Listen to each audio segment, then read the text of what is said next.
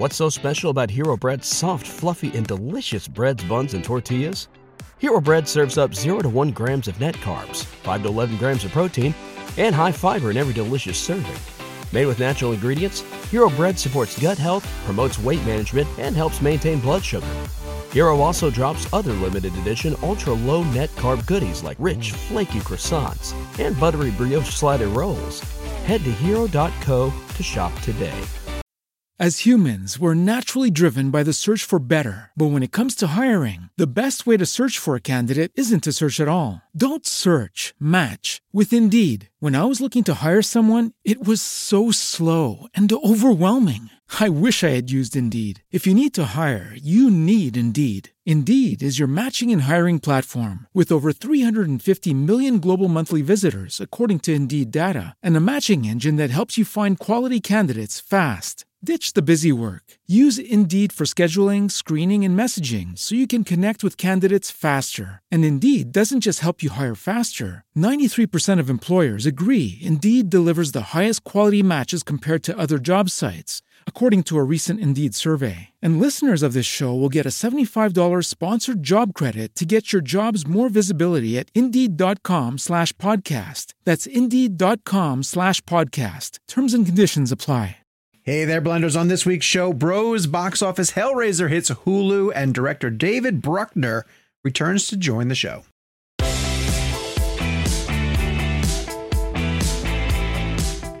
Hello, Blenders, and welcome. Welcome to episode number 231 of ReelBlend, a podcast that wonders. I'm going to ask you this one. If you know Jodie Foster's favorite Ooh. horror movie, Jodie oh, Foster's is- favorite horror movie of all time. It's Okay, a I know weird her one for favorite- her. I know her favorite metal band is Silence of the Lambs of God. Correct. Um, yes, that's true. We talked about that. But her favorite horror movie. Okay, hold on. So I'm assuming that the title of a Oh Jodie my Foster God. movie. This is uh, yeah. I, honestly, I, we're I'm not- 30 seconds into the show. Run someone, man. oh, Why I did you ask these Kevin this? Why did you ask Yeah, Kevin? yeah. Because I knew he would give it the proper time. Jake, do you know the, answer to this question? time. We're 45 minutes late, boys. Jake, do you know This J- is Jake? This do is you know this J- is Kevin. This is Kevin answering a knock knock joke. Knock knock, and he goes, "Well, hang on." he goes, "Am I expecting anyone?" Uh, yeah. Wait, hold on. Jodie Foster's favorite horror movie. the problem is the answer is going to be completely oh. overshadowed. Wait, Exactly. is it? You got is it? it drag me to drag me to Nell? dude, you are so close. It's Nellraiser.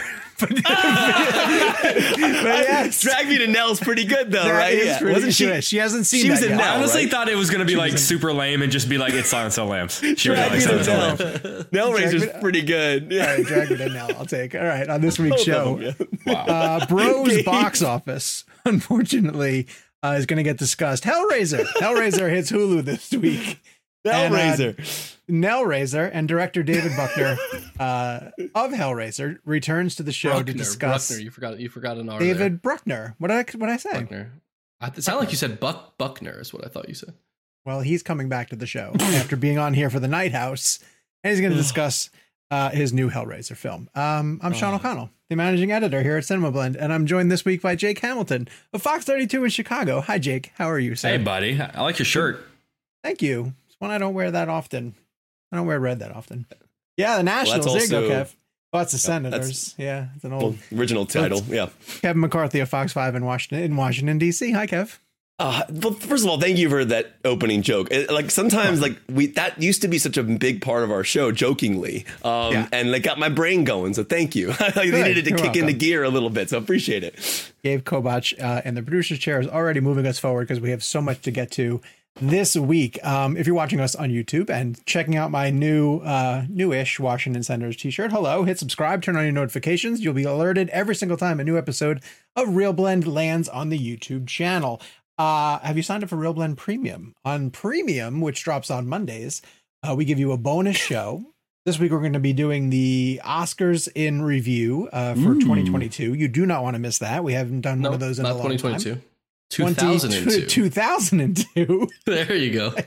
I'm, There you I'm go. off today. We are we are in 2022. Yes. It's we are. Yeah, we're gonna we're okay. gonna litigate what happened already last, last the most recent Oscars. The slap was it real or did we imagine it? Yeah, yeah. uh, so check the descriptions here um, for wh- how you can sign up for ReelBlend Premium and join us for all the fun of that. Um, I want to plug uh, uh, an A24 movie that is in theaters currently. and might be playing near you guys. It's called God's Creatures. Uh, earlier this week on Wednesday, uh, we dropped a bonus episode, which is the directors, the co-directors uh, came on and joined the show, and Kevin and Jake uh, were able to handle that. I just wanted uh, Jakey to get you a real quick, just let us know uh, how the film is for people who haven't had a chance yet to see it and what they should expect from it.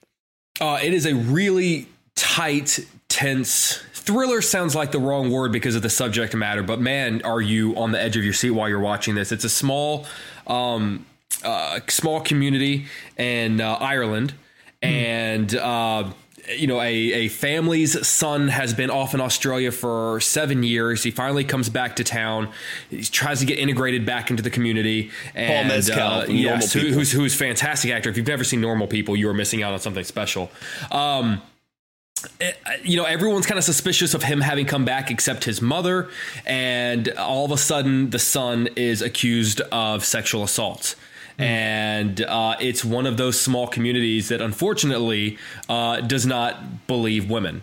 And the mother tends to kind of turn a blind eye to the glaring evidence at uh, what you know uh, that is that is mounted against her son and um, from there it takes a look at these kinds of small communities unfortunately you know one of the things we talk about in the interview is that even though this story is perfectly molded into this community that is very perfectly realized and unique to this situation. It's a story and uh, and, and a circumstance that unfortunately is probably applicable to just about every uh, community, not just in this country but around the world. Um, so it's a really specific story uh, because of the world in which it uh, dives into. But I, it's, it's also a very universal story that I think a lot of people are talking about right now. Again, thriller was the wrong word, but but it's just a very tense, tight film about uh, a, a very timely sort of situations. Beautifully acted, uh, very very sharply directed, um, and I, I really, I, it's a very very strong film, and I was very happy that uh, we had the chance to uh, to speak with the directors. and it's and Yeah, it's their, wanna- their debut as well, which is always cool to get some some people on for their debut. For sure. And I want to mention uh, the conversation is really interesting too. We get into a lot of technical aspects of filmmaking from the perspective of two artists who worked behind the camera for a long time. Um, and so, you know, we're talking about people who were have been editing, focus pulling, uh, camera operators. Um, there was, I mean, this is just me because I'm just a nerd about this stuff, but uh, I think Gabe was listening in. There's some really cool stuff in there about focus pulling and like uh, practical focus pulling, like that old school technique and kind of what that was, what that gives you as a storyteller going forward in your career. So if you're interested in all in those technical aspects of movie making, you're interested in filmmaking yourself. Um, this is a pretty like grassroots like we're kind of like going back to some old school techniques um, while talking about a modern their new film um, but kind of what got them there too. So it's kind of a cool little film school i would argue in itself. And i grew up watching those 10 minute film schools that robert rodriguez used to put on his dvds um, so this is kind of reminding me of like just kind of like being able to ask someone directly how'd you do all these little things back then? So Yeah, they love those questions. You could tell. Absolutely. They'll get into the process. Uh, so that's called God's Creatures. Uh, that interview, again, is available uh, as a bonus episode that we put up earlier this week, and the movie is in theaters right now. Uh, our main interview this week is with David Bruckner, who is the director of Hellraiser. Who, uh, as mentioned, I'm not quite sure what number it was, but he had a movie came out. It came out called The Night House. Uh, Love The all Night House so much. A lot. rebecca Um, hall it's on, right? it's on, uh, yeah, it's on HBO Hall, Max. If yeah. you haven't seen it, you're you're missing out. It is really good. not to And, be uh, confused with the lighthouse by the way correct. Yes, that one's about uh, lobsters and, and, and And whether or not someone likes them. yes, it's true. Uh, but David Bruckner directed the new Hellraiser, and there's a new Pinhead, and there are new people for them to go after, and we're going to review that later on in the show. But in the meantime, uh, this is the ReelBlend interview on behalf of the new Hellraiser with David Bruckner. Feels like you have been uh, going around talking about this movie with almost everybody. it's been it's been a yeah yeah it's been a bit of a circus it's been good though Well, so I, I'm going to dive right in. I mean, um, Yeah, sure. this show is is is technical, and and our audience loves hearing about the filmmaking process, but we also take a lot of sort of uh, big picture approaches to it. And so I wanted to, because I was watching you guys down at Fantastic Fest and and showing the movie to them down there, and as part of that, uh, I got to see that moment where you were shown the Fangoria cover, you know, uh, Yeah. with you guys on it, and I I can't imagine how much that means to you. But I wanted to get your opinion on um, just the difference between uh, rolling out a movie that has a legacy, you know, and and has a built-in fan base. And how different that is from when you've brought, you know, an original project to the screen. That how different those experiences might be.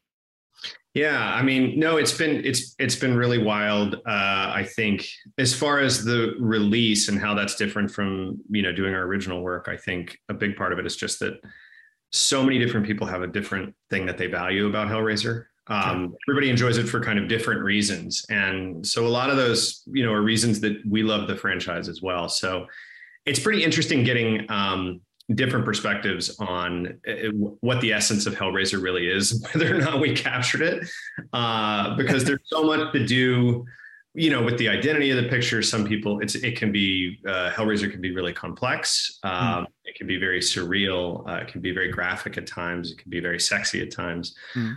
Um, you know, for some people, the religious iconography really sticks. For others, they like the more cosmic horror approach to it and all. But you know, we just kind of had to follow our passions uh, where the film was concerned. So it's it's interesting to to kind of be at the epicenter of some of those conversations and and just take in how much love exists for Hellraiser. You know, And just as, as someone who I'm sure loved uh, Fangoria uh, as a kid growing up, like what is it like to see one of your movies on the cover?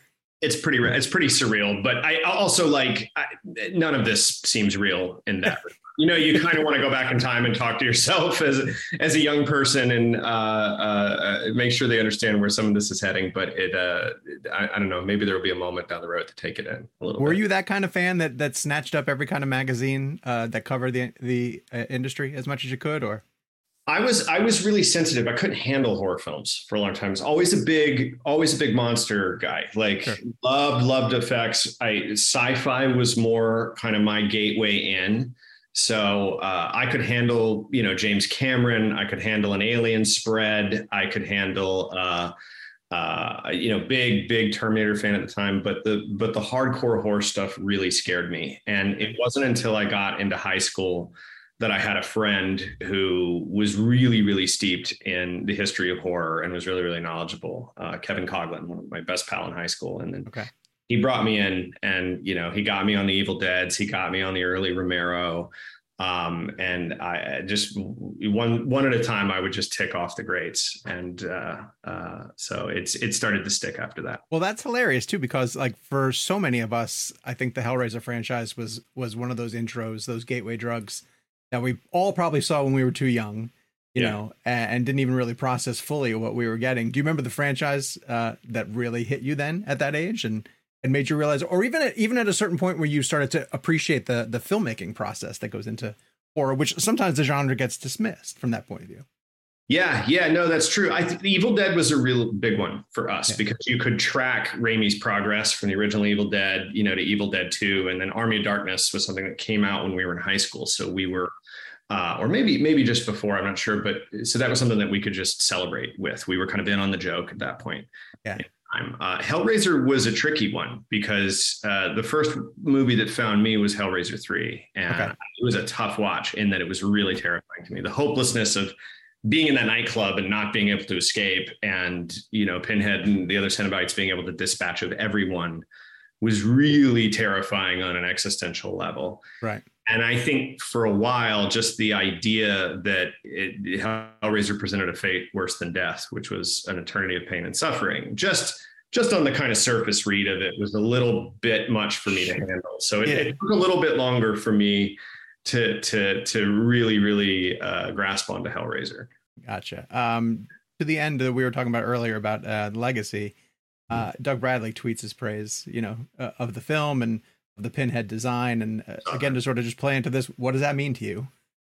Oh man, it's huge. It's huge. It's really, really big. I mean, you know, we uh over the years, uh, you, you know, really, really studied Hellraiser, and uh, I had a great reverence for it. And especially moments in that first film uh, when the Cenobites emerge and talk to Kirsty in the hospital. I mean, that's three of the best minutes in horror history, as far as I'm concerned. Right. Uh, it's cosmic. It's funny. It's surreal. You know, studied every one of those lines a million times over, and just seeing what Doug did with the character and then getting to step into the process of making one of these films and realizing how nuanced and challenging and hard it is to you know manage any kind of performance that's that far out on a limb like its mm-hmm. cinematics are unique and interesting and fascinating and so um, there's no parallel to what doug did so uh, you know feeling that he's behind this means a lot to us david what's the line between uh, researching the original too much and, and realizing okay, I got to step back and make it my own. Yeah. It's something that I think it's a moving target. Yes. Yeah. whole t- you're making the film over the course of a year and a half, so that's always changing.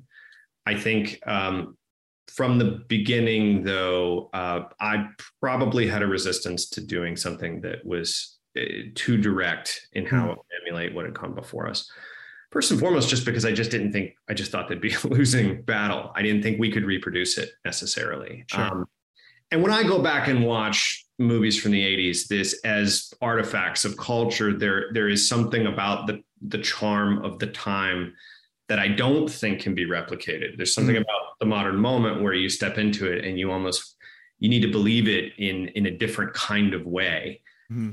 um, and so I, I think from the from the beginning we just thought you know, let's make a couple bold moves here. A, we mm-hmm. can't reproduce Doug's performance, so right. we're not going to be able to mimic him in any way.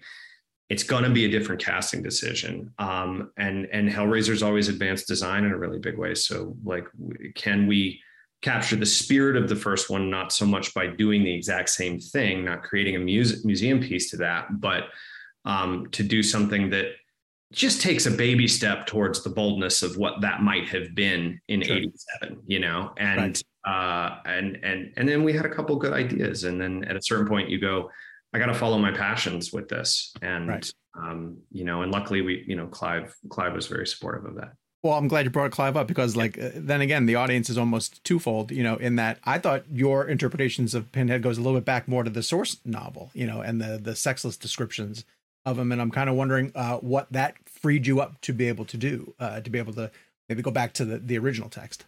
I mean, yeah, looking at the text, uh, it, it gave us permission to mix things up in, mm-hmm. in different ways. Um, we did take uh, certain cues from the book where design was was was uh, concerned, but also also it's just like our interpretation of Clive's prose, and that there's a certain elegance that's present in kind of the poetry of how he writes, and so how do we do that cinematically now? How do we interpret that particular flavor? And so I, we found ourselves focusing um, a bit more on the beautification of the Cenobites, on the elegance of them, on the kind of refined quality of uh, all this, you know, nightmare fuel that goes into creating them. And I maybe struck a different balance where that's concerned. Like in the old movie, it, he says demons to some, angels to others. And, you know, I'm a kid looking at it, I'm going, that's, I'm going to go 95% demon the first time I watch it.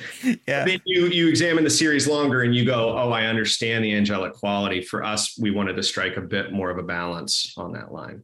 When it comes to the uh, pinhead design, uh, first off, I want to know just how many iterations you went through before you finally finally came on the one that you enjoyed, and oh, because it's so iconic, like, uh, are you able to make modifications. What kind of modifications do you feel free to make to it?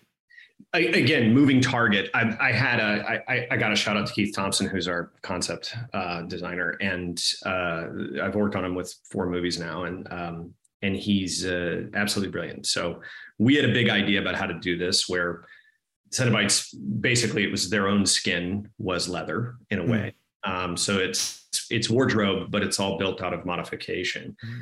I never seen anything like that before. Right. So uh, it, it was very very experimental process in the fall of 2020 where we tried a million and one different things. Some of the ideas that we had of how you could render flesh as clothing were uh, we didn't even know which Cenobite they would belong to at times. Right, so right. Very very iterative. Pinhead was the hardest because uh, we didn't know how far to stray necessarily. We thought it would be neat to reference some of the key elements, uh, uh, design elements of his costume. Mm. but then also Keith would go away and come up with just crazy stuff that I'd never seen before. So, um, yeah, I, there's probably there's probably 40 to 50 versions of the priest. Isn't that great though? Uh, hire really creative people and turn them loose. Oh yeah, oh yeah. and, and and it's also and you know, one uh, one of the other things I love about design is that it's it, it it's a narrative conversation too because Sure. the script you want to be kind of coy with the audience when it comes to information. You don't to keep that kind of cosmic quality of something like Hellraiser. You don't want to say too much, but when you get into design, you have to be specific. right, right, right. You can't you can't be vague or abstract. It's it gets you do in production design, and suddenly it's like what what are the archways? Are they Catholic? Are they Romanesque? Right, right, right, right. what's the reference point for Hellraiser? And then you end up creating some kind of construct about how things work that is suggestive only in the imagery. So it's almost like you're writing two scripts simultaneously. And sometimes design feeds back into screenwriting and then vice versa. And there's probably that moment too where you just have to put your foot down and say like, "This is the direction we're going." Right? Like the conversation has to stop now.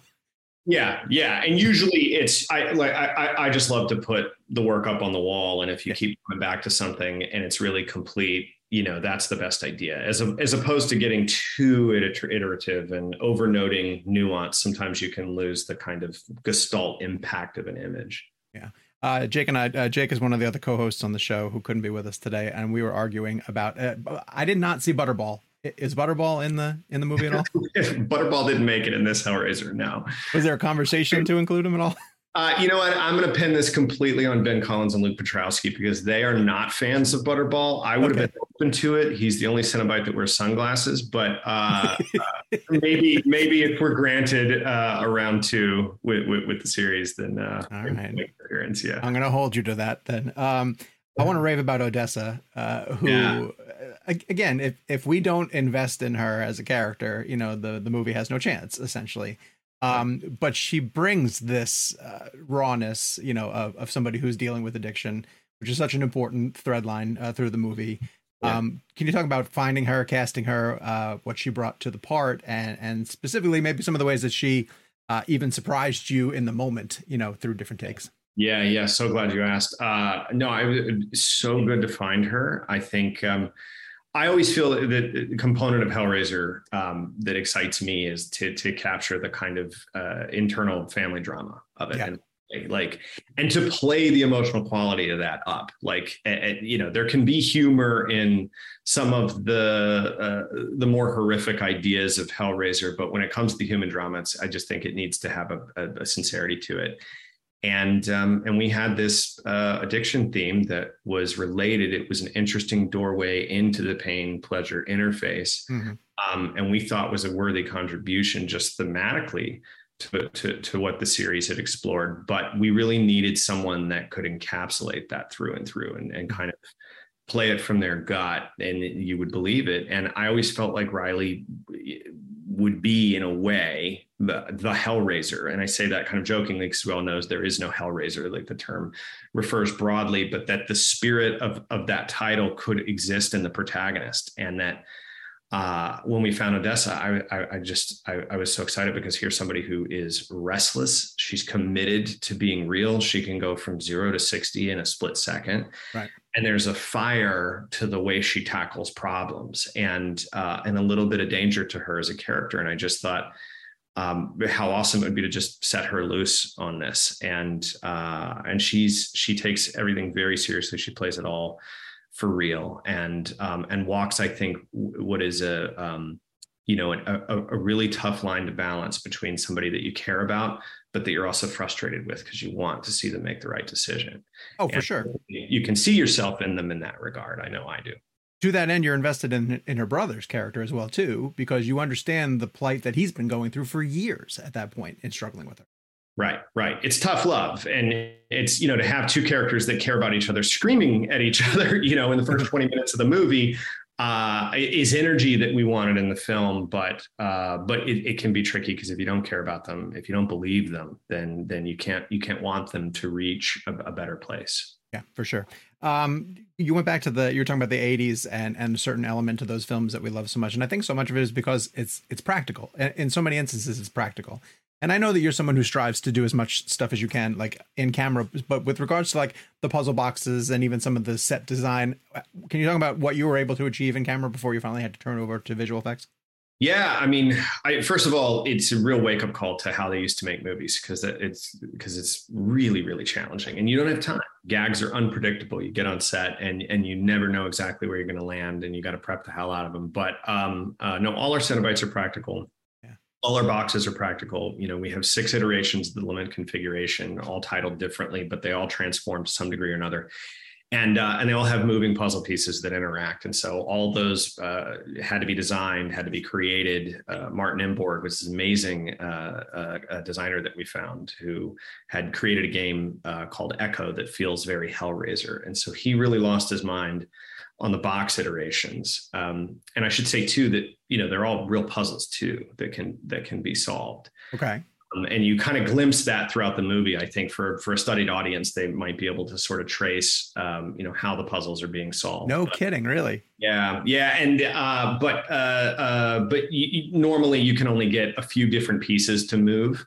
Um, the puzzle box, of course, is doing impossible things. So you have different iterations of each iteration of the puzzle box. So oftentimes Odessa's playing with a puzzle box, and you know, you'll the raw footage you'll hear me scream "freeze," and then we'll trade out the box that's in her hand, so that you can do the next maneuver. So yeah. uh, uh, those cutbacks are very convenient, you know. So, uh, but uh, but look, there are times we had to revert to a little bit of CGI. Um, you know, but uh, I'm I'm a firm believer, you know, as you said that that uh, in horror more than any other genre, your your brain has to believe, and sometimes that extra five percent is just about the way light wraps on an object for real. And right. you, you know, and audiences are pretty keen to spot CGI. And I know every time we have to use it, somebody will call it out, you know, frame by frame in the trailer. So uh, yeah. I, I, I, hope we we went farther than most. You know, I think um, uh, I think uh, uh we got a lot of Cenobites, and they're all really standing there. So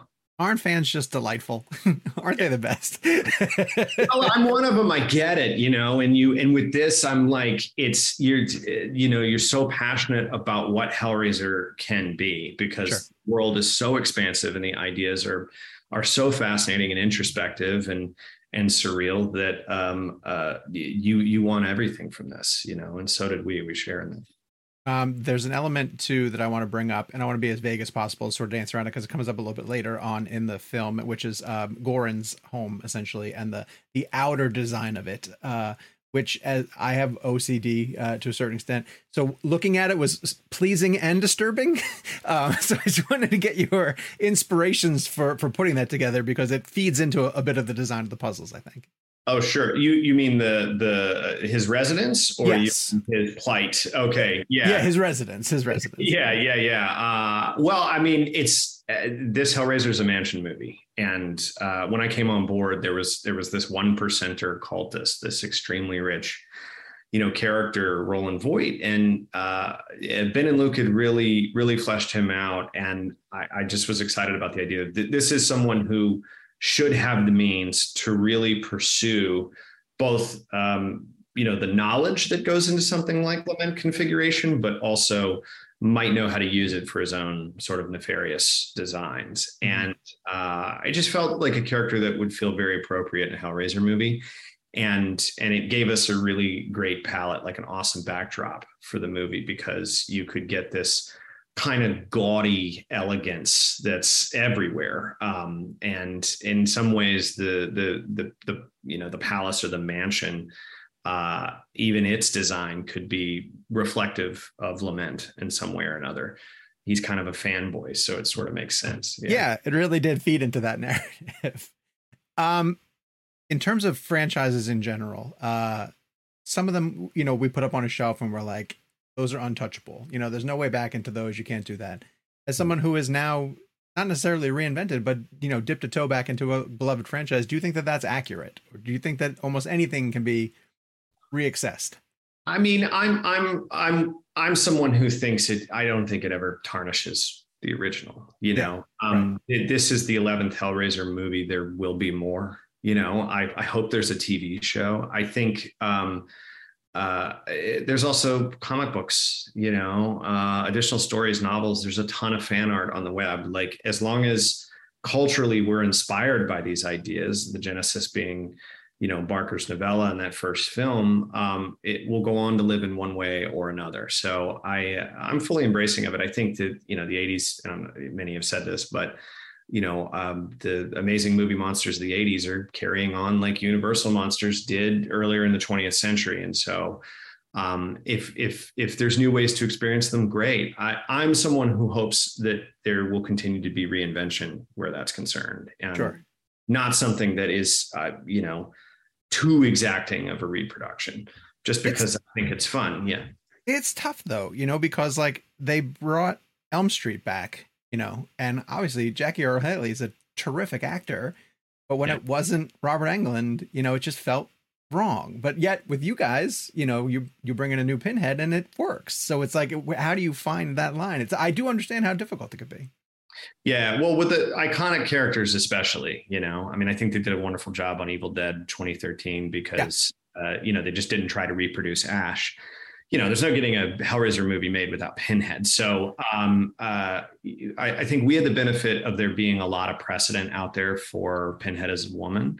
Mhm. And so it allowed us to do something very, very different and uh, hopefully ask permission from the audience to explore the character in a way that is, isn't going to emulate what they experienced before because so much of for me what feels like hellraiser is, is doug bradley's booming voice is Sure. is you know his regality you know the way um i i the proclamatory nature in which he speaks and the kind of kind of cosmic knowingness um that he employs. And uh and we just thought we're just never gonna we're never gonna hit that exactly. So um, by casting it different by imagining it differently you know we're able to make new discoveries and i think jamie's priest is uh, sultry and sensuous and um, you know mysterious in different ways uh, it's scary for different reasons you know but um, I, I, I you know i hope that people can embrace that because for me um, it's it, it, it's still super fascinating and it just opens new doors and and it, and it's how it's how we can have more hellraiser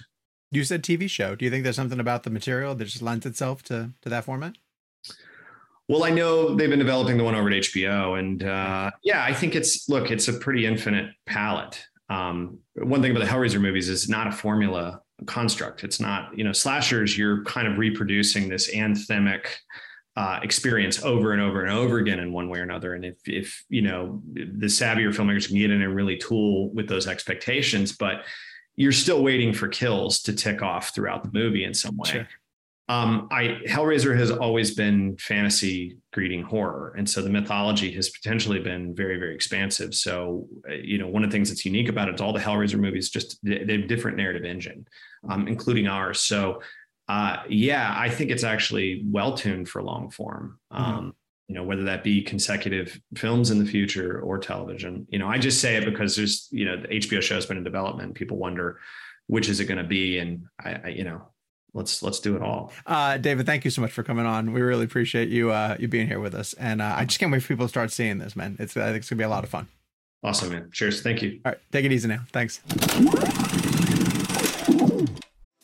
This episode of ReelBlend is brought to you by Marvel Strike Force. Marvel Strike Force is a mobile squad RPG that allows you to battle with your favorite team of superheroes and supervillains in a fight to save the universe against threats like Doctor Doom and Apocalypse. Power up your favorite characters and build a team to complete missions, unlock gear and other resources, and even challenge other players in PvP modes such as Alliance War and Arena. New ways to battle with your roster are released regularly, and the meta is constantly evolving. And now you can sign on for Marvel Strike Force's new Deadpool Anniversary event in order to receive a generous gift containing character shards, an anniversary diamond orb, gear, and other great items. Better yet, each week during the Deadpool anniversary, players can complete events and receive even more special rewards and skins. If you want to get in on all the fun of Marvel Strike Force, be sure to use our promo code MAXPOOL, that's M A X P O O L, and thank you to Marvel Strike Force for supporting the show.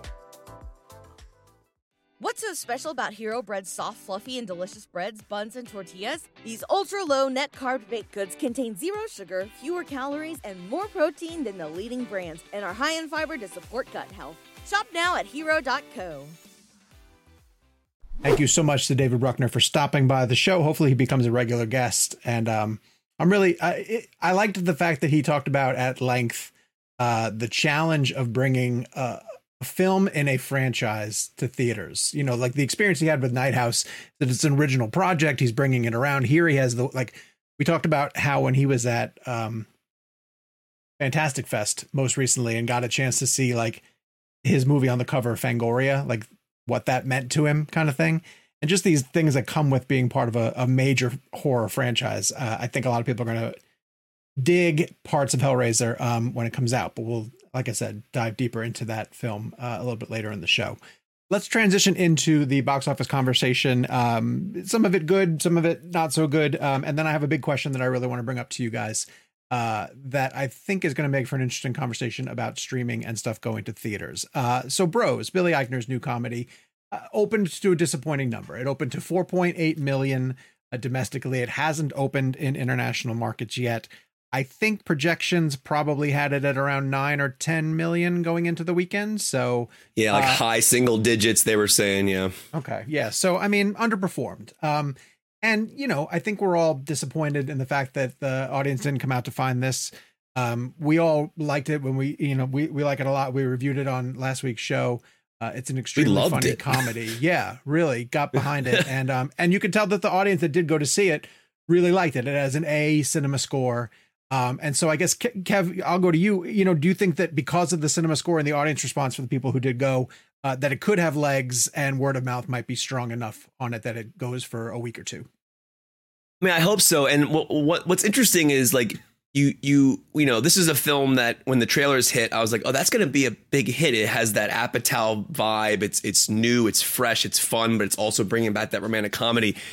I started getting a little worried when I started watching his Billy on the Streets that he was doing the ones in promotion for Bros, the one he did with Paul Rudd and and uh, and Jack uh, Black, Jack Black Jack Black one, yeah. and he was doing them and he would walk up to someone in the street multiple people and say hey are you excited to see bros this weekend and no one seemed to know what he was talking about and i was But like he- to be fair, he also walks up to people with Chris Evans who has no, and they have no idea who Oh. Chris Evans is.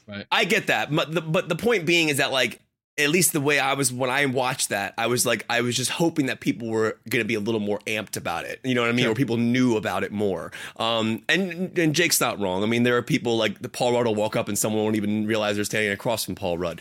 But at the same time I just a found that like bit. it it seemed like he like it seemed like people just didn't weren't aware of it, and which is weird because you know we all love it, but we all we you know we also live in a film bubble, right? We live in a world where you know our film Twitter and the way we view things and movies seem bigger to us than they do to the whole world or the whole country.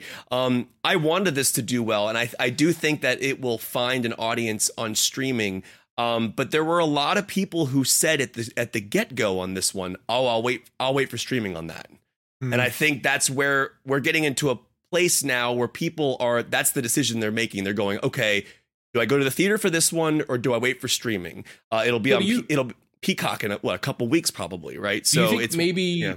maybe like um again post pandemic meaning post like theaters are open and, and that's no longer restricting them from that sense during that the last couple years we had a lot of comedies very quickly we or i remember us discussing like comedies very quickly went same with family movies very quickly went to home video Staten Island. Yes. And a lot of the conversations we had, a lot of conversations I think we had with filmmakers around that time was the idea that comedies are actually much better with a crowd. And so do Sure. you think maybe audiences because of that, because those movies moving so quickly to Oh. streaming the last couple years, maybe need they need like a Top Gun Maverick of a comedy to show them like, oh, I should go to a theater to see that. Like do Well, there's a- maybe. it need- there's a the couple of audience needs factors- to be retrained to not just wait for a comedy at home.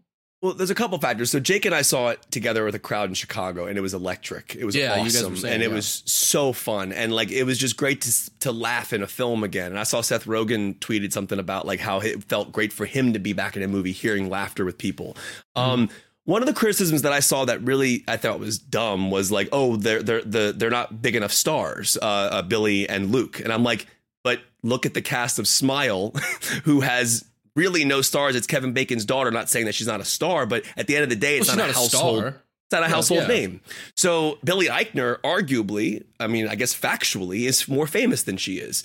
Um, so at the end of the day, like the argument of star power, I, I think is Well, you completely know, thrown I out the in the umbrella of Judd Apatow related comedies. I mean, 40 Year Old Virgin, Steve Carell wasn't a star at the time. When Knocked Right. Up No. came out, Katherine Heigl and Seth Rogen were like, pe- Right. people kind of knew him for Grey's Anatomy and that dude from 40 Year Old Virgin, but they didn't really know super who they bad. were. Those those guys weren't Yeah. famous when they did super Right. bad. Yeah. I think I think one of the big tests or the big tests that we're going to see coming up is how Ticket to Paradise does. And I, the only reason I bring that up is it's a Universal film. It's also a romantic comedy. The, now I, I don't know the rating on it officially. I believe it's PG thirteen. I would assume it is. That's Um, gotta but, be PG thirteen. But but Bros was R. So Yeah. I mean, listen, we could sit here and debate all day what happened, why people didn't go. Um, Gabe has a great point about maybe our minds are now trained towards comedy in it streaming. But then what's interesting is I know we're going to get to Smile.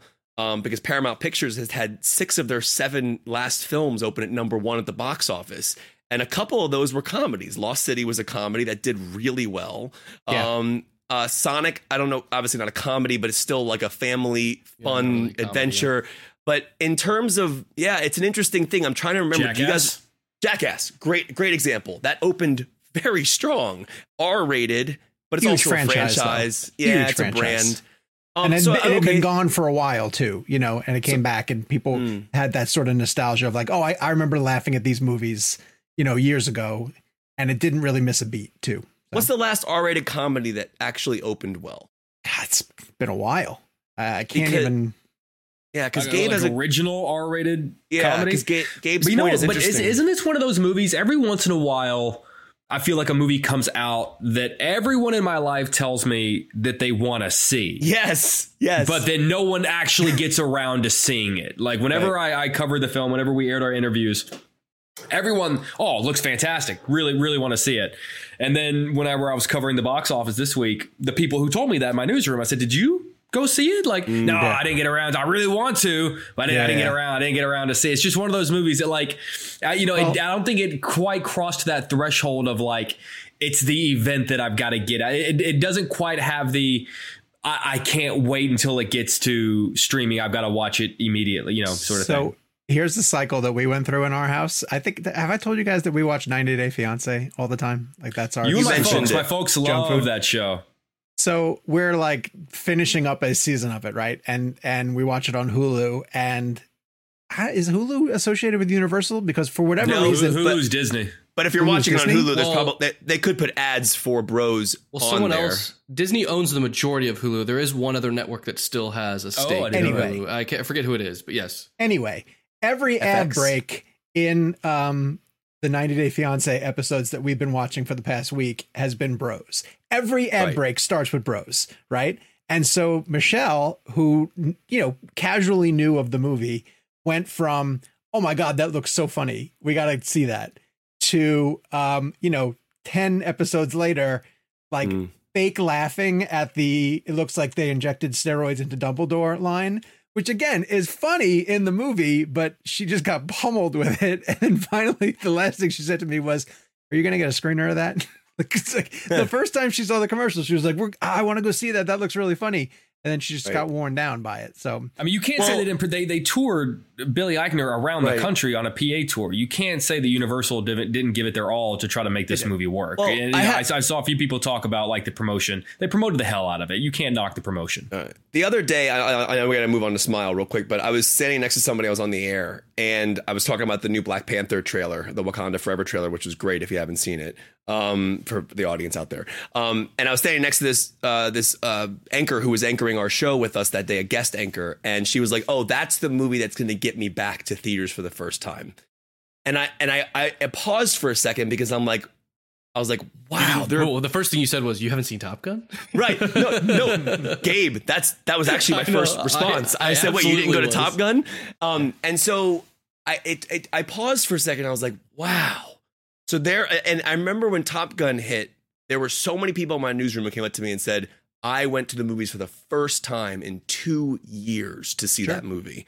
Um, and so then you start really thinking about people and like that decision process and like bros and it's an R-rated comedy like Michelle like like she thought it was funny from the trailers and then oh I'll wait for streaming and like yeah like, I think to Gabe's point our brains are trained differently now if we know that bros is coming to Peacock in 2 or 3 weeks I, I you know that's a hard sell to get people out of the house to go see it. I mean, it, it is So- a it's hard.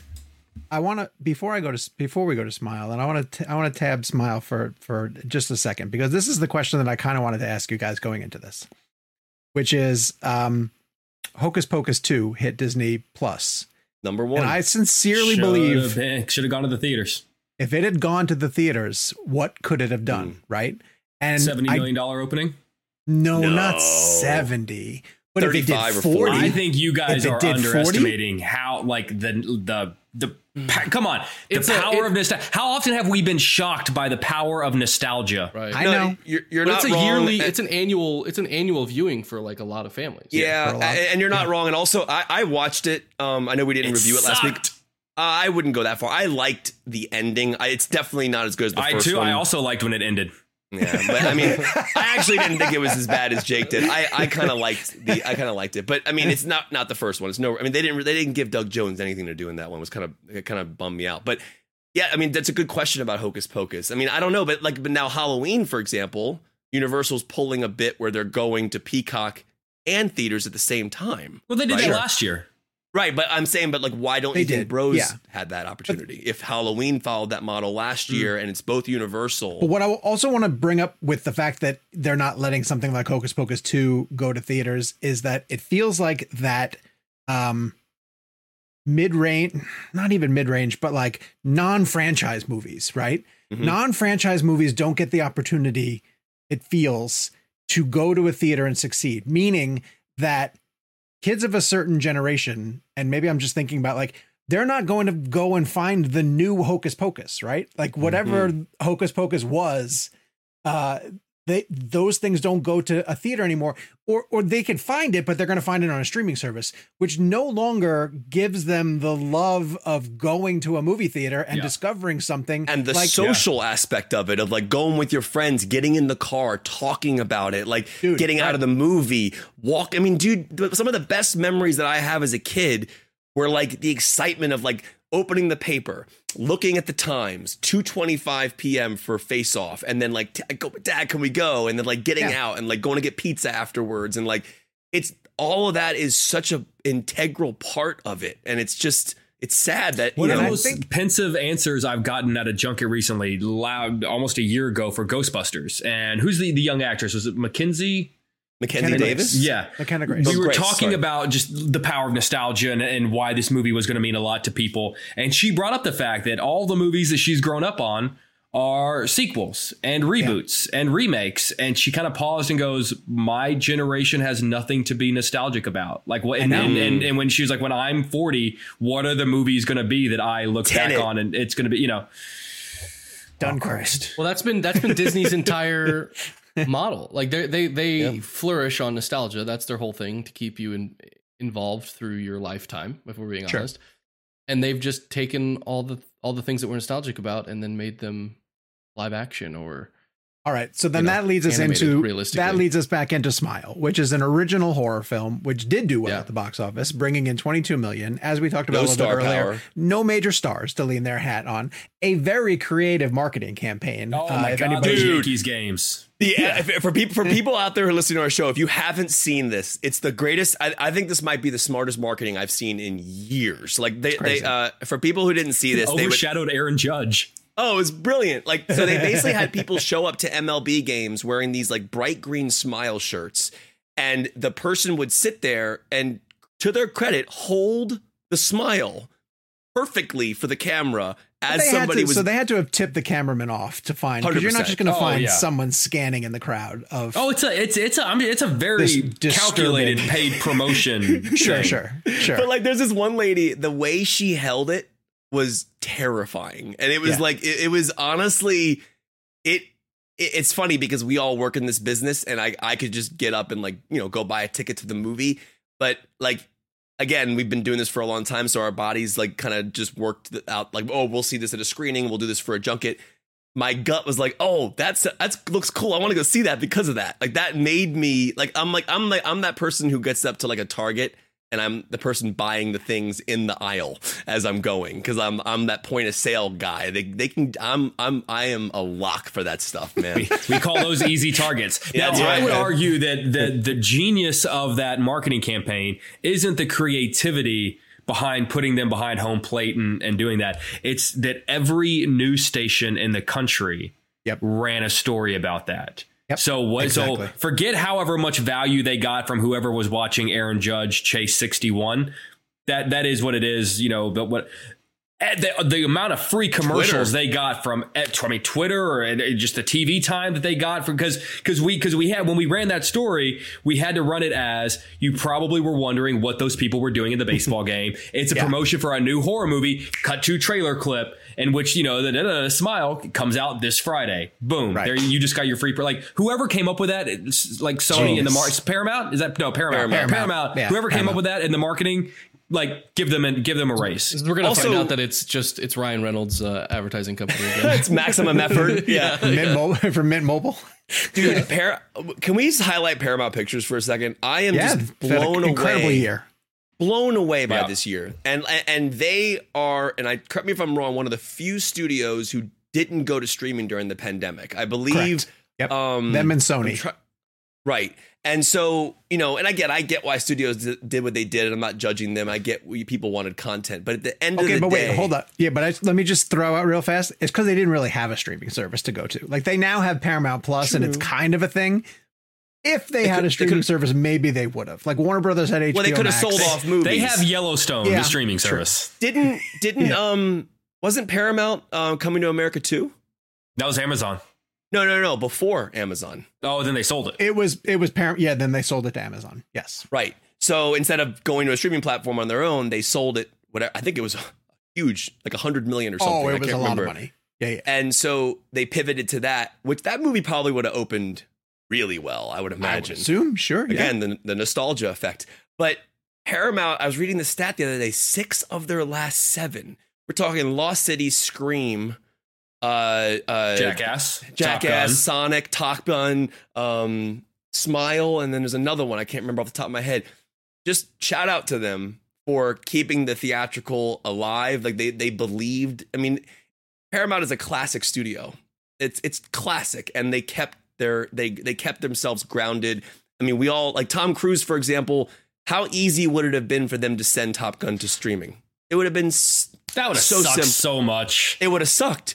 I'm, the point I'm making is they didn't, and like they they held on to a movie like Top Gun for two plus years. You know what I mean? And so to me, it's just it's incredible to me that like they that they did that, and it's paying off. Like it, the adversity paid off for them, and kind of waiting. Um, and now Top Gun's one of the most successful films of all time, the biggest movie of Tom Cruise's career. It'll probably be the biggest movie of the year, unless Avatar or Black Panther passes it. Um, but you know, it's incredible. I'm just really happy for them. Top Gun Maverick and Babylon, they've got a shot at winning Best Picture. They, I mean, they could, they could have a tremendous critical also- and financial year. What? You don't think Top Think Gun about- has a chance? For At Best winning Picture? Best Picture? No, nominated for sure. Not No, winning. I'm saying, well, ba- I think Babylon has a chance at winning. Um, right. I think Bab- Top Gun's going to get a nomination, 100%. yeah, no, I think it's going to get a nomination. Yeah, yeah, but yeah, you, yeah. you use the W word. I'm sorry. I I think Babylon has a chance. Honestly, I do. I- I think one of the greatest success stories I've seen this year is Lost City. All right, that is that movie opened what thirty plus million. Um, I, bel- to my knowledge, it was an original film. Uh, Yeah. Sandra Bullock, Sandra Bullock, uh, you know the star, and you know Channing Tatum and, and the Brad Pitt cameo. Even Bullet Train just passed hundred million. That's a mm-hmm. Sony film, but Yep. I just, you know, you got to think about that for a second. The Lost City is not a film that like I could see people going, man, I can't wait for that movie. But Right. Paramount just knew what they were doing with it. They knew how to sell it. They knew when to put it out, and it did that. Think about that. That why would that movie make thirty million dollars? Like it, like it, it, because they're I don't know. They're just smart about how they play it, and it's really well done. Because that's not a movie that I thought would have done that well. It's a good movie. I was just surprised at that. didn't seem like one that would be a crushing at the box It's fine. office, but it did. Yeah. You know, I liked it. It was funny.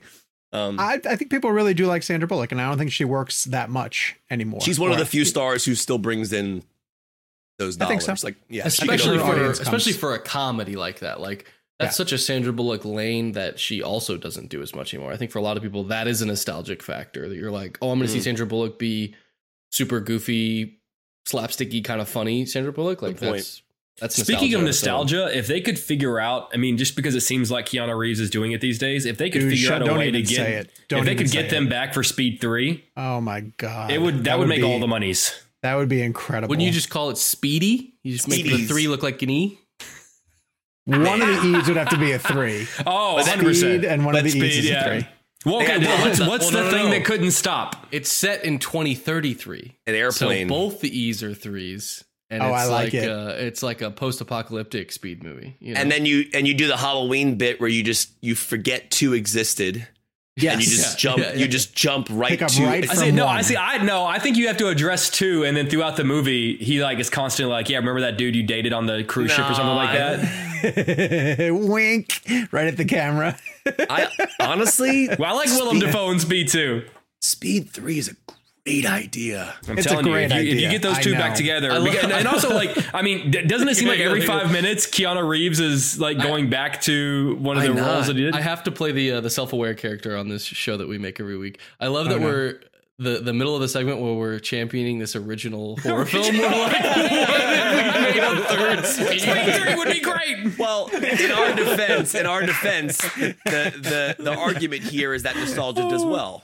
Sure, it does. Yeah, Yes. that's I mean, it, it flows, but it is funny. That No, it's just funny. Oh Yeah. my god! All And then, and then we were if we and honestly, and as, as much as like we were like like shitting on Disney because Disney does like who owns the studio behind Speed? Disney. Oh, it's Disney. It would be Yes, a Disney is. film. Speed was a Three would be a Disney film. It was Fox. Yeah. Oh, you're right. It was Fox. I thought it was Yeah, It New was a Fox movie. Yeah. All right.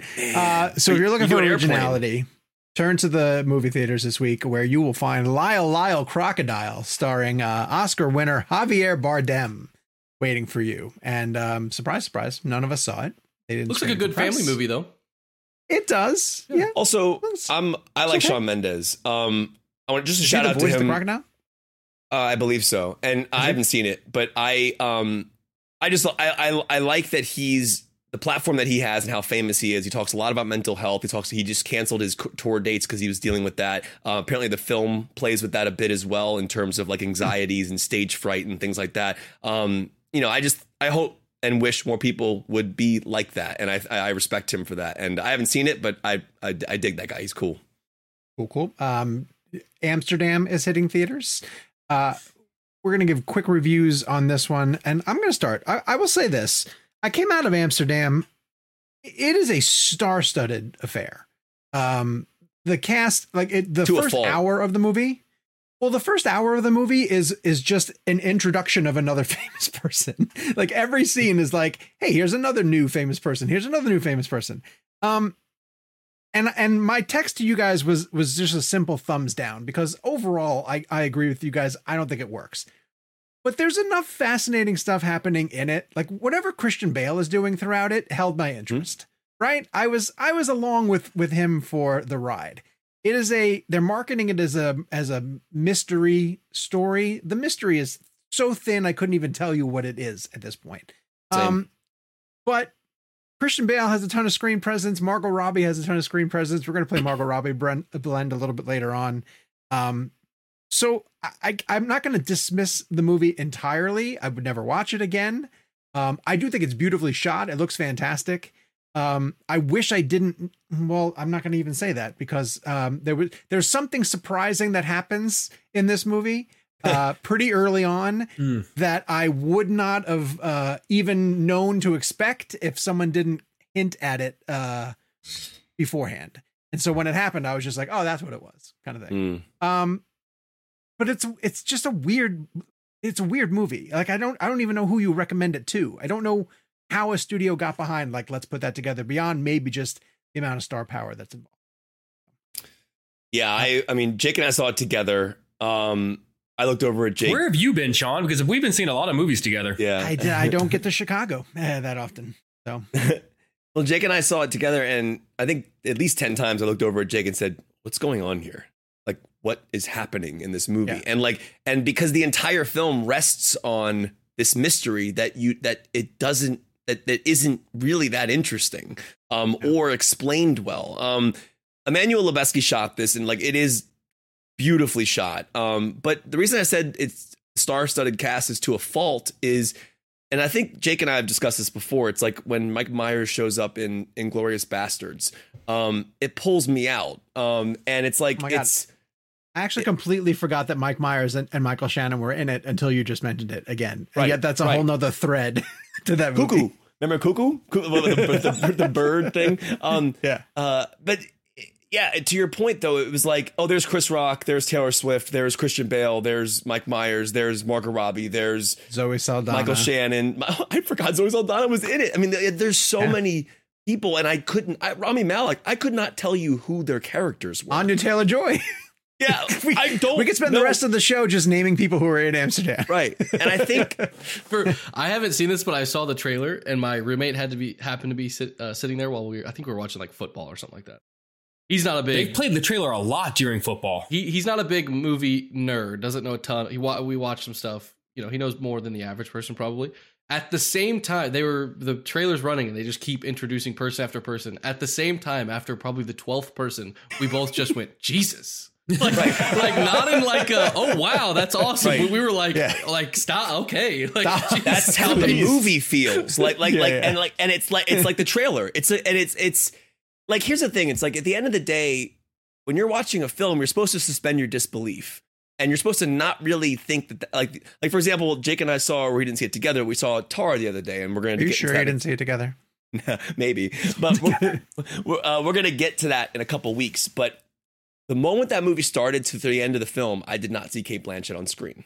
Hmm. that was she was gone just gone um in that performance. And again she's very famous and she's very well known and that's not easy to do. Like like Brad Pitt in Hollywood when he became Cliff Booth. I saw Cliff Booth.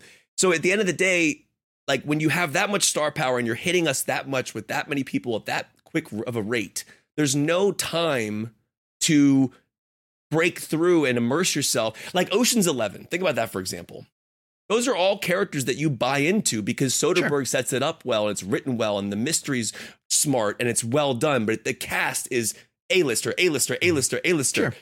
But so it's an example of how you handle that. What do you do with it? Do you make an interesting story and an interesting character? But I agree with you. Bale was great.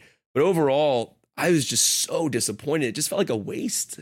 Yeah, it was. Um, there's a movie Yeah. coming to Netflix uh, that Jake managed to catch up with. Jake, you Oh, saw Jake, real fast, right? Amsterdam. I mean, I, I don't have to do Amsterdam. We can keep we can keep going. Keep You it did, but did you like it? Did you not? oh, I didn't. No, I, I didn't like uh, Amsterdam. it's no. So we can we can keep it. No, moving. no, I didn't like it. Let's go. So w- prep people on uh, The Luckiest Girl Alive, which stars Mila Kunis. Oh, we're doing Luckiest Girl Alive. Um, We are, Look, yes. It's it's look. This is this is a heavy movie, and um, it's tough because it really does. It, it, it focuses on um.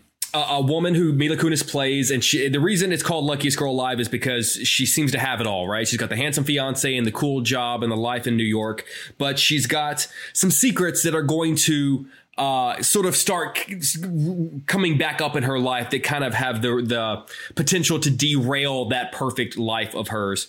Now, here, here's the thing: this is where it makes it difficult because the movie f- touches on multiple, not just one, multiple uh, very heavy, sensitive, timely topics um, that. Uh, some people would argue there should be some sort of a trigger warning for people uh, that might not want to see those things. However, in a weird way, those things are part of the mystery of the movie that is to be unraveled. So I don't feel like it's my right to necessarily say, I mean, that's, I mean, in, in a weird way, that's one of the reasons I don't necessarily like the film is that it uses these like very, like, like horrible, horrible things almost as plot twists.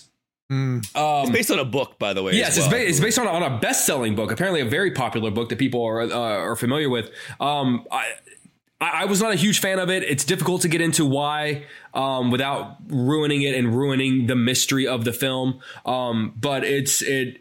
I don't the, the the very difficult themes that it touches on. I don't think it does so in in in a in a way that says anything about them other than using them as a as a plot device to derail this quote unquote perfect life and bring up this idea that not everyone's life is as perfect as you think it is. It's it's this drama, it's a thriller, but the the, the heavier themes uh, in which I'm not saying shouldn't be in film because I think they could be in film if you have something interesting to say about them. Uh, I don't think there's anything interesting to say about those things in this film. I know that was a that was a crappy review. I, I, No, it wasn't. that's- Actually, that would that in, that would intrigue me. But also, I think you hit on it perfectly in a sense of like it is a hard movie to watch, um, but it does use very hard thematics to drive a story, and you know, just just a warning that it is very it's not a pleasant experience. Yeah. All right, Jake, keep the mic and talk about um, Mr. Harrigan's Phone, an adaptation of a Stephen King story. Yeah, uh, I would give this a really solid three and a half out of five. Um, I was a fan of this whenever I read it. It comes from a short story collection uh, called If It Bleeds from 2020. And if you know anything about Stephen King adaptations, you know some of his short stories have yielded some of the best adaptations of all time. You look at The Body was turned into Stand By Me, and Shawshank was obviously turned into Shawshank. Look, this is this isn't nearly as It strong was. as the, I know. That is Uh, actually, a- actually, that- let that me is a rephrase. Let me rephrase. Rita Hayworth in The Shawshank Redemption was turned into The Shawshank Redemption. When you Um, tell people that, they're surprised. Oh, yeah, a lot of people That- know that that. They're like, that oh, and that was, a, that was a Stephen Yeah. King short story. Yeah. What? Uh, yeah. This is nowhere near as strong as as those, but it is a very strong film that perfectly captures the feeling. John Lee Hancock uh, perfectly captures that that King vibe. It's not as strong of, a- of a source material, therefore it can't be as strong as a film. But the source material is still good, which yields a really good film. It stars Jaeden Martell, who obviously was in its chapter one and two. Um, uh, Donald Sutherland gives a really strong supporting performance, and uh, it's on Netflix. And if you're looking, look, it's not quite like Boo Jump Out Shining Scary King, but very unsettling. um, Remember all those times they said boo in The Shining? but it's, I a, it's wanna- a it's a very King's strong agent. King. Stephen, Stephen King's agent. Which one is this one? Is this a dramatic uh, adult one, or is this a boo jump out scary? Stephen King actually wrote the Tyler Perry movies, the Boo Halloween ones. Those are all based Really? on Stephen King novels. Yeah, yeah, yeah. Yeah, but it's a, it's a very strong Stephen King adaptation. All right, and to continue Jake's segment of the show, uh, Jake being the only one of us, surprisingly, uh, who got a chance to see Werewolf by Night, the Disney Plus uh, one-hour special that uh, Michael Giacchino is uh, directing. So let us know how Giacchino did, Jake. Yeah, well, you know, I, I really wish you were you were in on this because I am not particularly familiar with the Marvel character of Werewolf by Night. Um, uh, Jack kinda Jack just Russell. Like a, yeah, it's it's a, and it's really kind of like a one-off. Like it's not like it's a recurring character Okay. sort of thing. So I think that this fits the model of that because it's really just this one-hour standalone special. Yeah. I, I Yeah, did. I- I, watched the first five minutes of it, and I saw that title card that you talked Mhm. about, which very much set it up like a special Yes. television presentation that you would watch on like a Sunday night on ABC. Yeah, kind of. I really liked it. It's it's 52 minutes. Um, I texted you guys from the opening. You know, starts the traditional Marvel credits, but then does something very fun with it. And instantly, once it did the thing that I'm not going to reveal, I was like, oh yeah, this is very much my jam. It's very much uh, Michael Giacchino, who is very strong behind the camera, um, doing a bit of a love letter to the. Um, the old like you know 30s and 40s Universal monster movies, which I I, I love very much. Um, I, I it's a very simple story. It revolves around a uh, group of monster hunters who are are all uh, there. There's like a leader of them. The leader has died. And so the position of the leader is up for grabs, and they're all being let out into kind of this maze to hunt the new monster, and whoever kills the new monster gets to be the leader. Oh, that's cool. It's um it's it's it's very fun. The the only sort of like knock to it because I love so much how much it is a love letter to the old monster movies and there is a werewolf angle to it um without, which I don't want to ruin and the werewolf is done practically which is just mwah, yes oh my god like it's the transformation is great and the the makeup is great. There is Beautiful. Uh, a, a pretty large plot line that involves another monster and apparently is a, a pretty famous I don't want to say it who it is but apparently it's Oh, another know- famous know- yeah. monster from I know Marvel. who you mean. Um, Yep. and that monster is CGI. okay. I, I get it. I get why it has to be just by and by nature of what they need this monster to do and what the monster looks like. I get that it has to be CGI, but the but because I was so into this like 30s practical like the moment that big CGI monster showed up, part of my mm. heart sank a little bit because I just went like, mm. oh, you don't belong here. You don't belong in mm. the you know. Again, I get it. I'm not stupid. I understand how that has to work, but like there's just something about like there's even like cigarette burns in the top left hand corner. Like that's how, how far they went to like make it look like that. You and then when what, you've though? got this There's no reason you can't do that creature that you're talking about in. I wish they effects, had. I, I wish that there there is one shot that made me question whether or not Yeah. they did, but a majority of it is 100% definitely CGI. So that would be my one. I very much really dug this. It's very much my jam. Look, it's it's only it's 52 minutes. It can there's only going to be so much story to it. It's a pretty con- contained story. Um, but I super dug it. I think the thing that kept me from crossing that threshold into like holy crap, I love this is that g- big CGI monster in the middle of what was supposed to be an old 1930s kind of short film. One question. Uh, when we come back around to add She-Hulk to the tier list for Marvel, should we add this? Do you think it's worth I, that? I, I, I think All so. right. I mean, it's Marvel. I mean, We'll just, I mean, it- because especially because they did consider. I read throwing in a Blade cameo, which means it's somewhere It's in, in within the the MCU. So I have a question. So obviously, uh, shameless plug real fast because we had Michael Giacchino on our show uh, last year. What was it for? What did we have? Was it last on? year? was for or two everything. years ago. I don't know. I don't remember. Well, yeah, he was great, but he was, great, great. on our show. Uh, a really cool interview. We dive into his entire career from Lost to Star Trek to everything.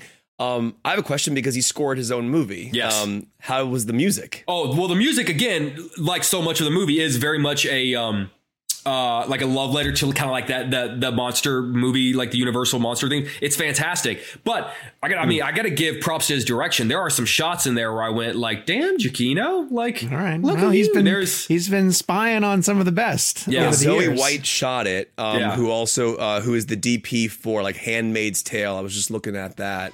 Um, it- I want to see this really bad. It Yeah. looks great. Yeah. Yeah, Oh, I'll watch it soon. yeah, Yeah, and 52 Steve- minutes. Having a versatile, high quality piece of clothing feels great, but having a whole closet full of favorites feels even better. American Giant puts the quality, durability, and comfort they're famous for into everything you need for your spring days. From premium t shirts and jeans to lightweight French Terry joggers and their legendary best hoodie ever. Get 20% off your first order at American Giant.com with code STAPLE20 at checkout. That's American Giant.com, code S T A P L E 20. As humans, we're naturally driven by the search for better. But when it comes to hiring, the best way to search for a candidate isn't to search at all. Don't search, match with Indeed. When I was looking to hire someone, it was so slow and overwhelming. I wish I had used Indeed. If you need to hire, you need Indeed. Indeed is your matching and hiring platform with over 350 million global monthly visitors, according to Indeed data, and a matching engine that helps you find quality candidates fast. Ditch the busy work. Use Indeed for scheduling, screening, and messaging so you can connect with candidates faster. And Indeed doesn't just help you hire faster. 93% of employers agree Indeed delivers the highest quality matches compared to other job sites, according to a recent Indeed survey. And listeners of this show will get a $75 sponsored job credit to get your jobs more visibility at Indeed.com slash podcast. That's Indeed.com slash podcast. Terms and conditions apply. All right, uh, and coming to Hulu, this is our our big review for the week. This is the the Hellraiser reboot, and I'm going to go for a little bit, but then I'm going to again sort of kick Sean, I feel like I haven't had a chance to speak much. who is our yeah yeah get it some water and uh, rest those vocal cords. Um, I, Hellraiser is not one of those franchises that has connected well with me, and so take my review with a grain of salt. You know, um, I I didn't watch that franchise a ton. Um, I definitely watched the first one way t- when I was way too young, um, which led to a that was my sort of junket angle going into it was when the people caught up with the original and and and were exposed to it. And everything about like even I was intrigued, of course, by the visual image of Pinhead, but then if you watch the original Hellraiser, it's all about like you know uh, your sexual desires and and uh, the things that you like this new one has a, a really strong through line with drug addiction and it, it, it goes to some really heavy places by design by the by the by the um the idea of the puzzle boxes and um and pinhead as a as a creature himself or herself now in the case of the new one. Uh the thing that bothered me about this one is that i thought that the first hour or so was really intriguing because i really liked um the the main girl uh and i'm blanking on her name right now but she was really compelling she was she's dealing with um an addiction and she has a, a, a really contentious relationship with her older brother and that kind of forces her into the situation where she's involved in a theft that it, you know is going to put the puzzle boxes uh, into play for her and her and her um, friend. Is it Jamie that point Clayton? on- Jamie Clayton. No, no, Jamie Clayton Clayton's is Pinhead. Oh, okay. um, the main girl Odessa uh, A'zion, who gives a tremendous performance uh, to kick off the the movie, and she's essentially the beating heart uh, that drives the narrative forward. Um, by the by the halfway point of the movie, uh, and, and towards the end, and, and maybe Jake will elaborate on this. I thought that all of the interesting elements that the movie had set up, it sort of discards and becomes this very formulaic, uh, beat by beat horror film, um, which which didn't have any of the things that were special uh, to the Hellraiser franchise. Um, and I just ended up being largely disappointed by it because I thought for the back half of it, it was kind of going through the motions. Um, and some of this may just be I don't have this affinity for the Hellraiser franchise. Uh, Jake, I don't know what your uh, relationship with the Hellraiser franchise is. If you're a big fan of those movies or rewatch them often, but I mean, first off, what do you think of the franchise, and how did you think this one fit into it? Um, I I really liked the first film growing up, but like you, wasn't didn't have the affinity for all of the sequels beyond that, as opposed to something like um, you know, the the Nightmare franchise or, or the Friday the Thirteenth franchise, where I could pretty much tell you, okay, this is what number four is about, this is what number three is about. I the really couldn't. went off a cliff. Didn't Yeah, well, Like- not just that, and, and then went straight to the video store, as opposed to at least the Friday the Thirteenth and the and the Halloweens and the. But also, you have to keep in mind. Um, so, Hellraiser was based on a book by Clive Barker called The Hellbound Heart, and then he turned it into the book, or I'm sorry, he turned it into the movie. When he made that movie in the late '80s, it was meant to be kind of the antithesis of what the movies were at that time. It was meant to be the opposite of a Friday the 13th and a Nightmare on Elm Street and a Halloween. It was never supposed to be a group of pretty people getting picked off one by one, which is, like you said, exactly what this movie turns into. And I think that's my biggest problem is that, like, the back half of the movie basically kind of kind of turns into a little bit of a of 13 ghosts a little bit of of just you know watching all these really good looking actors just die one by one which to me Yeah. goes against the very core of what Hellraiser was supposed to be. There, there are some very there are some hints in the first half of like, okay, we're moving in the right direction. yeah, didn't Um, you think that? Didn't you think that they yeah. were going to start to explore some really Yeah, interesting a- topics? Yeah, because I mean the you know the the Cenobites uh are, are, are just a very small not a small part but they're they're they're kind of a uh, just a, a a piece of the of the puzzle that makes up the whole Hellraiser idea. You know there's a whole thing with the dude like sleeping with his brother's wife and it gets it gets very complicated but like what it, what it isn't is what this movie is. Um, I, I was very disappointed by it, I, and also one of the biggest things I kept telling you guys about is that like the the original Hellraiser, particularly the Cenobites, were so like dirty and grimy and squishy and just the the makeup in this one it looked it looked too I know it's such a weird adjective but the makeup in this one it just looked too good it looked like like Well, something the pinhead makeup is Shot great. Digitally. That's why. Well, that well, but you know, also you could just uh, just tell like the um. I it, it looked like something out of one of the Silent Hill films, or maybe one of the Resident Evil sequels. Like it just, they just looked like very made up movie monsters. Um, and it just, it just kind of, it just kind of reminded me of like, oh yeah, this is these are these are actors in makeup. I Um, will say Jamie did- Jamie Clayton as Hell as Pinhead. Um, I thought it was very strong. I did too. Yeah, I liked her as Pinhead. I would do uh, want to because you didn't get to listen to the interview. I did ask Bruckner about Butterball. Um, Oh, and he oh, said, oh, what did he say? he said that there were a lot of people on his creative team that pushed for Butterball, but he made sure that he did not show up in this. So he- Why? so he's not there. Maybe Like to the- hold him the for turkey? another one. He's not. I, I think he did. a- I think he did say he's hoping that if they get to make more, that that maybe he said? Butterball will show up. Yeah, I think So, he basically Kevin, just said like I- it didn't fit. It didn't fit I- the creative of this one. I, it was, it was it's, it's probably a weird thing in, in the text group out of context um, because I was very bummed I didn't get that, that we didn't get to uh, participate in the interview uh, just because of scheduling issues. We've talked a lot about our schedules lately, but when Sean was asking for question ideas, I think I just sent like Butterball question mark exclamation mark, which like if you don't know what that so the, all the Cenobites um, in Hellraiser, a lot of them have like different nicknames and stuff, um, but there are a lot of them from the original that are at least reimagined um, in, in this new one, particularly like the the woman who has like her throat ripped open and all that sort of stuff, and obviously Pinhead. Um, but there's one in uh, the original who's like kind kind of looks like his head looks like a thumb. Like he's just kind of a little bit chunky, you know. Just, and so his nickname has always been Butterball, and uh, and he is he is mysteriously absent from uh, from the new one, and uh, and I was bummed because I I love Butterball. Hopefully, he I- will return. Sean, I know we got to move on, but should we just at least shout out that Mike Flanagan's new show drops on Netflix this week called Oh, uh, the Midnight the Midnight Has anyone Club. seen it? No, uh, we haven't seen anyone's it. seen it yet, right? Yeah, but it's October seventh. Uh, So if you're it drop- obviously they're dropping it in full, right? They're going to do the full. I don't know if it's full, but I just know premiere. I know. I mean, I'm assuming it's Netflix, but um, if you're a Flanagan fan like we all are, Yeah. um, obviously check out our interviews. But his just a shout out to that. Um, and yeah, Flanagan and- tweeted something recently where he said that he really wants to do a werewolf story and he's trying really hard. He's been trying for years to like crack crack the the the best original sort of werewolf story. And Hmm. I mean, obviously we will follow wherever Mike Flanagan decides that he wants to go.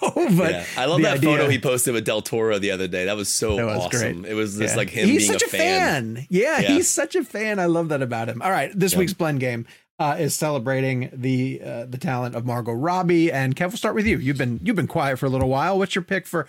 I, I, I'm pretty sure I know what it is, but what's your pick for Margot Robbie blend? It's interesting because I mean, obviously, I have to go Hollywood, but the, the in terms of my reasoning, you know, one thing I loved about Once Upon a Time in Hollywood is it reimagined Sharon Tate in this beautiful light of like maybe like a, and, and and obviously the the tragic aspect of what happened in her life. Um, that is a, a part of the story that is connected to her always. And then when you watch the movie, to get that uh, you know that changed right and then just to see her kind of going around and just being an awesome person to people and then going to the bookstore picking up that hitchhiker walking to the movies going into her own movie watching her film. Um, it just gave me like a a sense of like you know of happiness that you know I would hope that Sharon Tate lived that life you know I, and, and I and I I, I want to believe that she did. Um, and I think one of the things I loved about Once Upon a Time in Hollywood, is, you know, in terms of doing that, you know, it's it's one of those things where you know what we all know what happened to Sharon Tate in real life, and to sit there and watch her in this movie, in this like her character's so positive and so awesome and just so energetic and I love the way she listens to music and dances and she it, it, was that she just lived life in the the best way possible it seemed in the film the way Margot plays her. Um and you know it's Tarantino so you're you know we're dealing with you know a fictionalized account of of the events. Um but you know I just kind of like living in that dreamland and that last shot uh when we pull out from the house and Rick goes into um, into the gates, and I just love hearing her voice come over that that speaker and kind of like have him come inside. It was just I don't know. I just I I I wanted that to be reality. you know what I mean? And and I think that Margot, you know, she's a very famous actor who also is you know so talented in terms of like having us forget that she's Margot Robbie. I really felt like I was watching Sharon Tate. Yeah. Um, and I just want to believe it's almost like, um, you know, obviously we, we've seen Tarantino play with history with Basterds and things like that. But there's something beautiful about being in a cinematic narrative structure and being immersed in a world because the beauty of movies really comes down to this sense of when you're watching it, you uh, believe what you're watching. Sure. Like I was just, I was just watching The Color of uh, Money the other day with uh, Paul Newman and Tom Cruise after I watched The Hustler. And I'm sitting there watching it, and Tom Cruise and Paul Newman, two of the most famous people of all time. Of all time. And I'm sitting right, and Paul Newman's obviously no longer with us, and I'm watching this, and I'm like, hey, I'm so thankful that this exists, that I can like be immersed in this world and like exist with Newman's character of Eddie, and kind of like um, it will always be there. It's timeless. Um, and I'm not saying Color Money is a true story, but it, it's more of just like I don't know. There's something about a narrative storytelling idea where you can take a real person, give her a different outcome in life, and that's what I want to choose to to remain, remain in my heart. Does that make you know? Does that make sense? Like it's uh, you know her her death is so awful and so tragic in real life that I was thankful that Tarantino gave it. Gave, it, it, it gave me such a beautiful look into the possibility of what who this person is. it's interesting was. you're spinning know? it that way because I think a lot of people would complain, you know, that he's Why? rewriting history and and and maybe I'm not, not taking it for fact though. You know, it, it, it's for sure. But when you watch it, like the point, I think the point of movies, at least in my opinion, and I've been watching a lot of older films, is you get to be taken to a time and place that you weren't at. Mhm. Um, and I'm not saying, you know, I, I want to clear. I'm not saying that like Tarantino's vision of what happened to Sharon Tate is fact. It, obviously, it's not. But at the same time, I want to believe that that was her heart. That that was the person she was. That that was. Um, she brought her to life in a way, like her watching herself on screen, Mhm. and just the the the the beautiful reaction and the excitement she had to herself. Um, I just love the way Margot interpreted it, and I don't know. I never met Sharon Tate, so obviously I don't know who she was outside of the movies. But to me, I just loved what he did with that, and I love what she did with that, and I thought it was wonderful. Jake, I was going to assume that you picked Hollywood too, No. but oh, okay. Then where'd you go? What'd you pick? I went with Suicide Squad. Do you want me to explain why? Please. I'll go. Well, she, I'll go. she is good yeah. in that. I went with Suicide Squad. Um, for this reason, I'm going with the performance and not the movie because I know that the movie uh, has Yeah. a ton of issues and it's not perfor- again. really. Performance is the game. Performance is the game. Yeah. and it's not David Ayer's cut of it, but and, uh, but I think we also now take for granted how perfect she is as Harley. Mm. She's perfect as Harley. Um, to the point where she has performed three very different versions of Harley Yeah, why Ayer and not Gunn's? because it's the first one and i think Hmm. that she um you know she stepped into that role and just owned it right and the other versions that she's playing she's been able to spin variations Hmm. but it's always been riveted in the central one which she which she created uh, for David Ayer's movie, and I'm pretty sure that if Ayer put that cut together, you'd see an even better version of her take on Harley. But it was like legitimately, you p- picked the character off the page and and threw her out there. And I think again, we kind of take for granted how much work Margot had to put into that role to make it be as perfect as it is. Um, Harley, I think, is a character who could come off as really annoying um, unless she's played the right way. Uh, And in a you know in a movie that's dominated by uh, the fascination of Jared Leto's Joker, Will Smith being uh, Deadshot, and in being an enormous um, movie star at that point. Uh, just the other superhero effects that are going on around it, a big CGI heavy movie, that she's the lead. Like she's the star. She walks away with Suicide Squad and es- essentially becomes the thing that carries DC for a couple of years. You know, like we're going to put her in Birds of Prey. She's going to carry James Gunn's movie. Um, and she could continue to keep doing Margot, uh, uh, Harley movies and stories for years if she wanted to. And I think people would keep turning out and figuring out different ways to interpret interpret that character. That doesn't mean I'm not fascinated to see legitimately what Lady Gaga does with Harley Quinn in uh, Todd Phillips' Joker sequel. Like the rumor is that that movie is going to be a musical because the whole thing is seen through Harley's eyes, and that she envisions everything as a musical, which could be brilliant. uh, you know, I do want to see that, but um, I you know, again, it, we kind of just assume that like, oh yeah, Margot Robbie, she did an amazing job as Harley, but I'm blown away by the amount of work that she put into realizing that vision. It's one of those characters that has become an overnight like she's just part of the pop culture now at this point. We don't see that I don't think that often with new characters that get introduced. And, you know, even something as famous as like the different people who've played Batman over the years.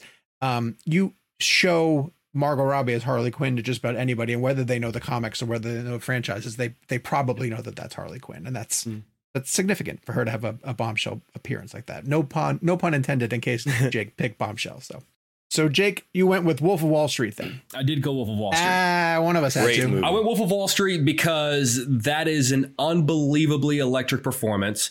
But there are so many other sources of electricity in that movie, whether it be DiCaprio's performance, Jonah Hill's performance, or just uh, Scorsese's direction, that a lesser actress in Oh, that yeah. role could have gotten swallowed up or forgotten or out, Mm. overshadowed. And keep in mind, like none of us really knew who Margot Robbie was when that movie came out. So the fact that like walking out of that movie we were talking about her just as much as we were talking about DiCaprio's performance, which is arguably one of, if not his best. That we were talking about Jonah Hill's performance. I mean, that, like she was up there. Like, I mean, we all walked out of that movie going, "Who the hell was that?" Like, she kept up with the best people in Hollywood at the top of their games at the beginning of her career. Um, I I think that is an incredible performance in a weird way similar to how you describe her as Harley Quinn and that like that could have been a character or a performance that maybe was kind of annoying Mhm. but wasn't in the way that we she played her. Like, Mhm. yeah, like yeah, like a little bit superficial and a little, but like also at the end of the day, like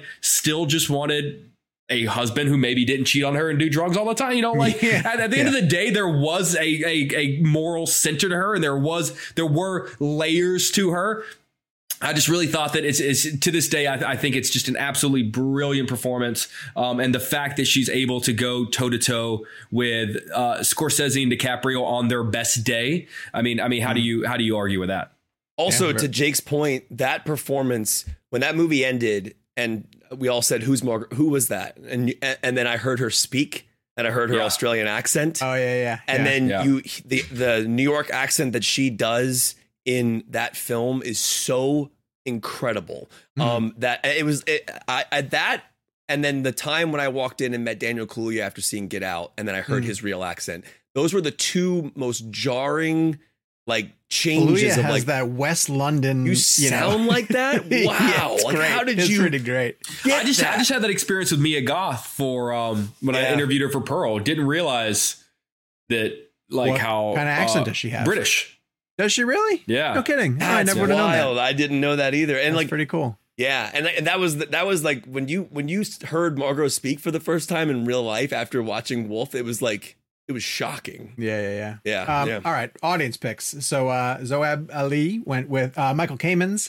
Carrie and many others said I, Tonya, which is one that I actually So thought about. I, I would I would argue while. I, Tonya is probably her best. Probably, yeah, I think so. She Hmm. really loses herself in that performance. Uh, Ariel Pace, Zach Abdulbaki uh, went with Birds of Prey.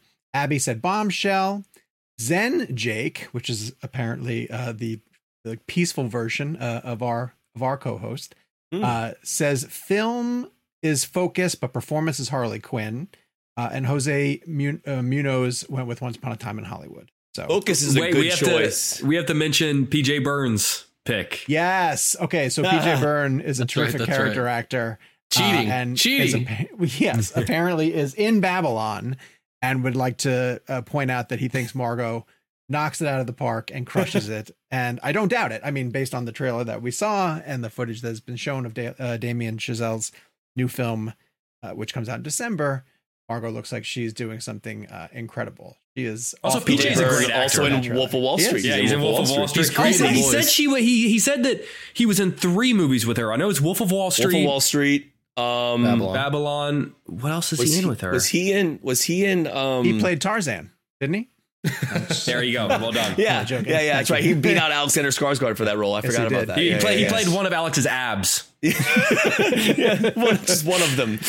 All right. Next week's uh, blend game is going to be a little bit complicated, so I'll throw it to Gabe to clarify what we're going to try to do. Hi, Gabe. Uh, next week we're playing hashtag Halloween sequel blend, Mm. um, and it's Halloween, not the holiday or the season, but the franchise. Um, next week, the Halloween franchise is supposedly going to end for you know probably a couple years. Um, What? with Halloween ends? So we thought this was a good time to go back and talk about our favorite um, Halloween movies in the franchise. However, you know we don't. There aren't too many objective truths when it comes to film criticism or film opinions. But Jaws, Halloween, and Jurassic Park being the best versions of their franchise are fact, and you can't really argue that. So instead of us just talking about the original Halloween, um, you have to pick your favorite of all of the sequels. Any of the sequels, any of If the you reboots. if any of you guys pick three, I'm gonna kill you. Can the answer be none of them? Because I'm not No, quite have to sure pick- any of them are Yeah, I good. guess. No, there's. Oh, you're crazy. They're all fun. They're all fun in their own way. All fun in their own way. Hmm. Oh, All if right, anybody well, that's- listening is looking for another option to watch, um, I want to mention Fall. Uh, that just hit like on demand in iTunes, and Okay. it's awesome. Uh, I'm if you're sure I looking for can something to watch watch. I'm not So sure next that I week, could- think hashtag that'll have a hard Halloween sequel blend is the uh, hashtag you'll use to write it. Halloween sequel blend. Uh, let's ask Jamie Lee Curtis what her favorite sequel is in the franchise. Do you think she'll have an answer? Very possible. Stay tuned. Maybe we'll get a chance to to reveal her pick the way that we had famous PJ Byrne's pick in the ReelBlend. See, celebrities play the game now. What I love about this. Who who was Uh, it? Who uh, was it? Jessica Chastain that like shared She did share Jessica the game Chastain with him, and blend she was like, "Oh, this time. is fun." And that blew up. Yes. Yeah. We should get her on the show at some point. Yeah. Uh, our next premium She has a new episode, which we're out. going to record after this and is going to drop on Monday, it is uh, once again Oscars in review 20, 2002, not 2022. Uh, again, check the description below for all the information on how you can sign up to receive ReelBlend Premium. In the meantime, follow us on social media as you guys do each and every week uh, at Jake's Takes, at Kevin McCarthy TV, at Sean underscore O'Connell, at Gabe Kovach, and the show is at ReelBlend. Uh, we'll be back next week with a full episode and plenty of really cool, fun stuff for you guys to enjoy. Until then, Hockey pads. What's so special about Hero Bread's soft, fluffy, and delicious breads, buns, and tortillas? These ultra low net carb baked goods contain zero sugar, fewer calories, and more protein than the leading brands, and are high in fiber to support gut health. Shop now at hero.co. As humans, we're naturally driven by the search for better. But when it comes to hiring, the best way to search for a candidate isn't to search at all. Don't search, match with Indeed. When I was looking to hire someone, it was so slow and overwhelming. I wish I had used Indeed. If you need to hire, you need Indeed. Indeed is your matching and hiring platform with over 350 million global monthly visitors, according to Indeed data, and a matching engine that helps you find quality candidates fast. Ditch the busy work. Use Indeed for scheduling, screening, and messaging so you can connect with candidates faster. And Indeed doesn't just help you hire faster. 93% of employers agree Indeed delivers the highest quality matches compared to other job sites, according to a recent Indeed survey. And listeners of this show will get a $75 sponsored job credit to get your jobs more visibility at Indeed.com slash podcast. That's Indeed.com slash podcast. Terms and conditions apply.